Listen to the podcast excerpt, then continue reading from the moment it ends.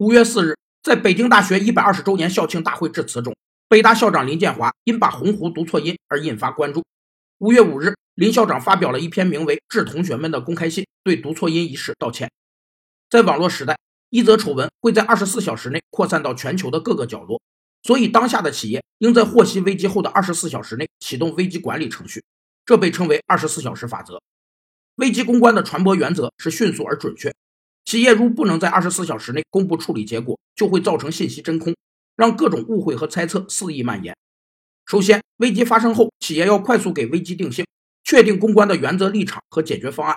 及时安抚危机受害者，避免事态恶化。其次，在最短时间内向外界披露企业已掌握的危机概况和处理措施，阐明企业立场与态度，争取公众的信任和支持。